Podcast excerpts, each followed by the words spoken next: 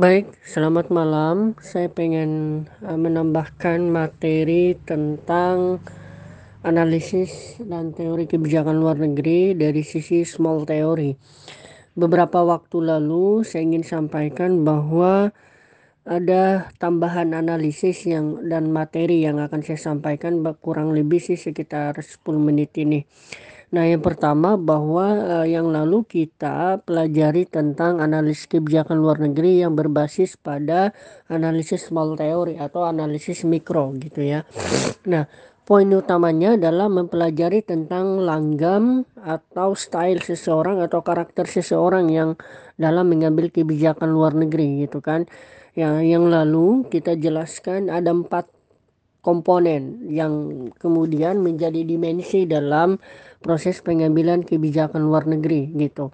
Nah, untuk melengkapi hal tersebut ada beberapa hal yang perlu saya sampaikan bahwa uh, pertama kebijakan luar negeri itu uh, dimensinya ya menurut Barber, Barber itu ada dua. Yang pertama adalah aktif uh, aktif yang merujuk pada proses pengambilan kebijakan yang diambil oleh seseorang yang merujuk pada uh, cara dia dalam menghargai atau memperoleh kekuasaan gitu ya.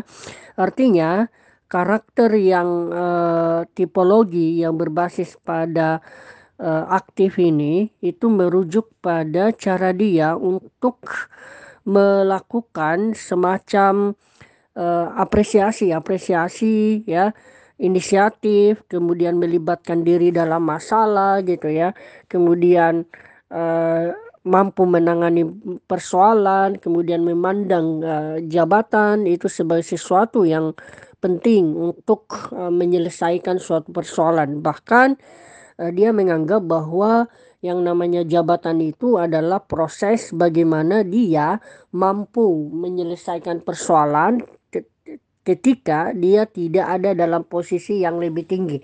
Karena memang yang namanya presiden adalah uh, jabatan yang paling tinggi gitu. Yang kedua, ada dimensi uh, apa pasif. Nah, pasif uh, ini merujuk pada tindakan seseorang yang memang uh, dia itu uh, tidak menjadi lawan dari uh, apa poin aktif tadi, yaitu dia kurang inisiatif, dia kurang melibatkan diri, atau hanya e, memandang bahwa kekuasaan itu adalah sesuatu yang um, perlu hanya memang perlu, tetapi tidak terlalu menjadi poin utama. Dia hanya uh, melanjutkan kekuasaan atau barangkali dia uh, hanya terpaksa dalam dalam situasi tersebut sehingga uh, kekuasaan ini membuat dia itu tidak aktif atau dia tidak menggunakan kekuasaan itu untuk mendapatkan sesuatu yang lebih baik. Maka uh, dua dimensi lain yang merujuk pada uh, pas uh, apa negatif dan positif. Positif maksudnya di sini itu merujuk pada uh, cara dia ya, cara presiden itu dalam uh, menikmati kekuasaan yang dia punya gitu ya. Dia uh, yang positif ini merujuk pada orang yang percaya diri, kemudian orang yang pede, mampu bertanggung jawab, karismatik dan lain-lain. Intinya hal-hal yang sangat positif. Namun hal yang negatif adalah dia orangnya yang kurang uh, lawan dari positif tadi yaitu orang-orang yang memang kurang uh, inisiatif ya kurang kurang uh, responsif gitu kan kemudian dia kurang um, apa percaya diri sehingga apa yang uh, menjadi kekuasaan dia itu tidak dimanfaatkan dengan baik untuk um, melegalkan atau mengambil kekuasaan ini atau kesempatan ini sebagai sebuah hal positif gitu. Nah, Barber ketika me, apa, menganalisis ini melalui pendekatan psikobiografi ya uh, dari empat dimensi tadi ya uh, kita sebut aktif positif, aktif negatif, uh, kemudian pasif positif dan pasif negatif itu merujuk pada bagaimana uh, dia menganalisis presiden-presiden Amerika yang memiliki perbedaan karakter atau langgam langgam dalam uh, proses pengambilan kebijakan gitu.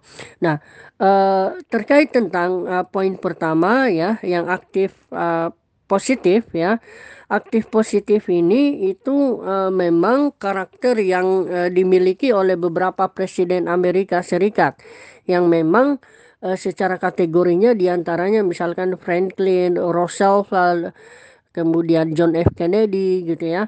Kemudian yang aktif negatif itu misalkan uh, ada beberapa orang seperti uh, Woodrow Wilson gitu ya. Kemudian uh, Boris Johnson kemudian Richard Richard Nixon gitu. Nah kita mungkin bisa menganalisis ini ketika ada dikaitkan uh, dengan Indonesia. Nah Tentunya kalau kita mau lihat dari proses pengambilan kebijakan luar negeri yang dibangun oleh masing-masing, ini kita lihat motivasi psikologik masing-masing para pengambil kebijakan ini karena memang uh, masing-masing sikap ini memiliki uh, poin yang berbeda gitu kan.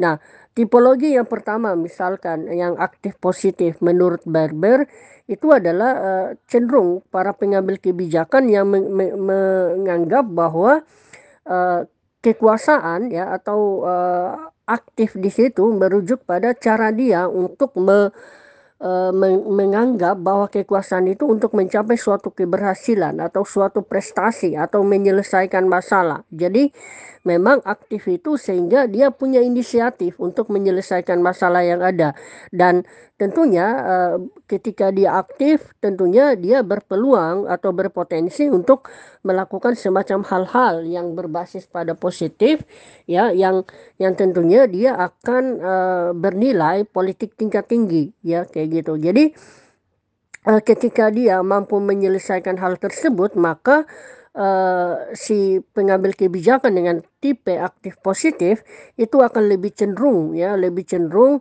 uh, menganggap bahwa kekuasaan itu adalah cara dia atau sarana untuk memperoleh yang namanya prestasi gitu.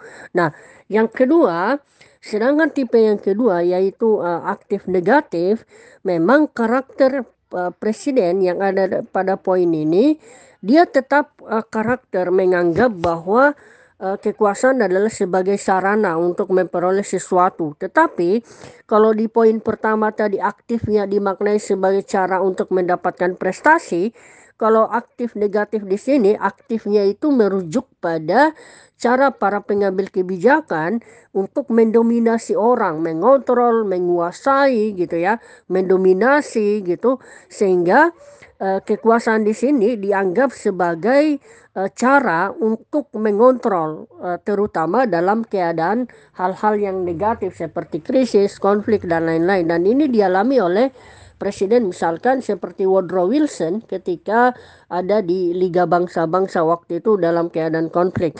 Nah, aktif negatif di sini juga merujuk pada ketika aktif ini dianggap sebagai uh, definisi yang memang sangat negatif. Karena memang secara apa secara masa lalu gitu ya kalau yang poin pertama secara motivasi dan psikologis kalau yang poin pertama itu misalkan yang aktif positif um, cenderung uh, apa masa lalunya dia ya positif tadi itu masa lalu itu ternyata memiliki pengaruh terhadap apa yang dimiliki oleh seseorang gitu kan. Nah, uh, positif dalam arti bahwa barangkali yang uh, aktif positif di sini merujuk pada seperti pengalaman John F Kennedy yang memang sudah senang, sudah nyaman, banyak uh, apa banyak kenyamanan ketika dihidup di masa lalu gitu kan, ketika kecilnya, ketika mulai dewasa dan seterusnya. Tetapi yang negatif di poin aktif negatif memang uh, apa uh, poin dari negatif ini memang dia memiliki masa lalu yang yang negatif gitu kan sehingga dia tidak dididik untuk uh, menganggap bahwa prestasi itu adalah sebuah hal yang po positif gitu kan di, dia dididik karena masa lalunya itu begitu buruk maka poin utama yang harus didapatkan dari seorang yang aktif negatif adalah memuaskan hasrat. atau kita bisa bilang untuk mencapai kepentingan yang sangat hasrat gitu. Dan artinya bahwa poin utama dari yang aktif negatif adalah cara dia untuk uh, mendapatkan citra gitu kan. Kalau yang poin pertama cara dia untuk mendapatkan reputasi kalau misalkan yang aktif negatif cara dia untuk mendapatkan citra gitu Nah, dari sini kita uh, pahami bahwa uh, kebijakan luar negeri yang berbasis pada dua poin ini aktif positif dan aktif negatif memiliki karakter yang berbeda. Yang pertama itu orientasinya berprestasi, yang kedua orientasinya adalah lebih menggunakan kekuasaan untuk mendapatkan uh, hasrat uh, apa namanya kekuasaan untuk mengontrol orang lain atau mendominasi gitu. Jadi perilaku politik yang ada di karakter aktif negatif itu lebih ditekankan pada perilaku yang memang uh, apa nih uh, sangat uh, negatif gitu kan sehingga dengan adanya kekuasaan ini dia mampu mengontrol dia mampu menguasai orang lain atau menjadikan kekuasaan ini sebagai alat buat dia agar bisa uh, menguasai dengan mudah apa yang uh, dimiliki orang oleh orang lain gitu. Sedangkan tipe ketiga yaitu tipe pasif positif gitu ya yang uh, dalam konteks ini Amerika memiliki seperti Warren G gitu kan. Kemudian ada uh, uh, seperti Presiden William H gitu kan. Dan uh, tentunya uh, ini penting juga karena kalau misalkan uh, tadi aktif positif dan aktif negatif maka uh, pasif positif ini uh, domain utamanya adalah ketika para presiden itu ya atau para pengambil kebijakan itu di masa lalunya itu memang uh, positif gitu ya. Dia selalu mendapatkan kasih sayang, dia selalu mendapatkan penghar di, di, di apa dicekoki uh, prestasi itu penting, uh, mendapatkan pelajaran yang baik gitu kan. Kemudian mendapatkan motivasi yang baik, penghormatan dan lain-lain. Makanya uh, ketika dia pasif, poin utama dari uh, apa namanya uh, pasif positif ini itu hanya tujuan utamanya untuk mendapatkan kekuasaan untuk uh, mendapatkan sesuatu yang berupa penghormatan. Jadi dia tidak juga apa ingin berprestasi, tidak juga ingin uh, mendominasi, tetapi hanya ingin dihargai gitu kan. Barangkali dengan kasih sayang kasih sayang yang begitu uh, bagus ketika di masa kecil, maka uh, masa lalu itu membentuk uh, psikologi dia sehingga uh, apa yang dibentuk oleh dia itu uh, tidak apa namanya tidak membuat dia untuk berpri, berpikir uh, positif gitu kan. Sehingga yang dia pikir adalah apa pun yang dia lakukan itu agar dia hanya mendapat penghormatan penghargaan gitu kan. Sekalipun misalkan uh, pasif yang dia gunakan atau dia tidak terlibat dalam suatu inisiatif menyelesaikan masalah tapi poin utamanya karena kan yang namanya presiden itu pasti dihormati. Nah itu tujuan utamanya. Dia memang mendapat penghargaan atau penghormatan dari uh, rakyatnya gitu kan. Yang terakhir adalah poin tentang uh, pasif negatif. Pasif negatif ini adalah uh, sebuah kebijakan atau model tipologi dari proses pengambilan kebijakan yang memang uh, tidak uh, dia ya pasif secara ini tidak punya inisiatif, tidak punya model proses penyelesaian masalah, tidak ikut terlibat, tidak ingin mendapatkan prestasi, tidak ingin mendominasi, juga tidak uh, apa namanya tidak ingin dihormati gitu. Tetapi poin dari uh, kebijakan model ini itu hanya upaya untuk menyelesaikan suatu persoalan yang ada gitu kan. Makanya tipe ini itu tidak uh, kompromistik gitu kan. Termaksud tipe ini itu uh, tidak uh, apa namanya tidak uh, mampu uh, menerjemahkan kekuasaan sebagai sesuatu yang bisa digunakan dalam hal-hal yang lain gitu kan. Karena memang menurut dia kekuasaan itu hanyalah bagian dari kemuliaan sehingga uh, tanggung jawab itu harus diselesaikan. Jadi uh, ini hanya sebuah tugas. Jadi seperti misalkan Presiden Eisenhower gitu kan. Dia menyatakan bahwa uh, kekuasaan itu hanyalah sebuah kesetiaan kepada rakyat. Jadi jangan sampai suatu kekuasaan itu kosong kemudian rakyat tidak memiliki pemimpin. Artinya bahwa uh, negatif ya, kemudian pasif di sini merujuk pada ketidakmampuan dia dalam mengelola atau posisi dia dalam mengambil suatu kebijakan gitu kan. Intinya dia tidak terlalu uh, ingin untuk mendapatkan prestasi, tidak terlalu ingin untuk mendominasi dan mengakselerasi, kemudian juga dia tidak ingin mendapatkan prestasi apa namanya penghormatan dan uh, dihargai, tetapi dia hanya sebagai bentuk uh, apa semacam uh, ini semacam upaya untuk bisa uh, menyelesaikan tugas yang ada karena memang uh, itu menjadi bagian dari demokrasi, bagian dari tanggung jawab, bagian yang harus diselesaikan. Karena memang kekuasaan itu adalah sebuah kemuliaan, sebuah apa penghormatan kepada rakyat agar uh, apa namanya uh, bisa diselesaikan dengan baik. Artinya memang secara logika baik, tetapi uh, dia tidak begitu aktif dan pas apa namanya positif dalam memaknai hal tersebut.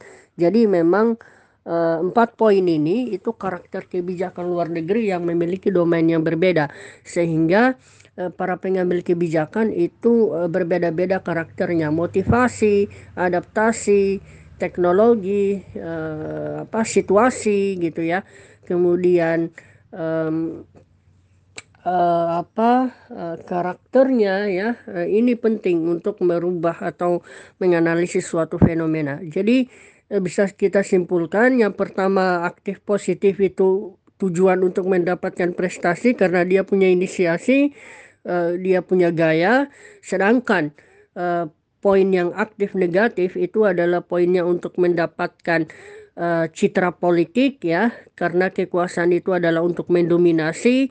Yang ketiga uh, pasif positif adalah karena dia ingin mendapatkan sesuatu yang dihargai. Dan yang terakhir adalah orang yang hanya ingin menyelesaikan uh, jabatannya atau ingin mengatakan bahwa uh, ini adalah sebuah tanggung jawab yang harus diselesaikan. Karena memang kekuasaan itu adalah uh, pemberian rakyat yang harus diselesaikan uh, uh, tanggung jawabnya dengan sampai waktu yang telah ditentukan. Saya pikir itu materinya. Silakan didengarkan karena ini menjadi penjelasan pelengkap sebelum penjelasan saya yang lalu. Terima kasih.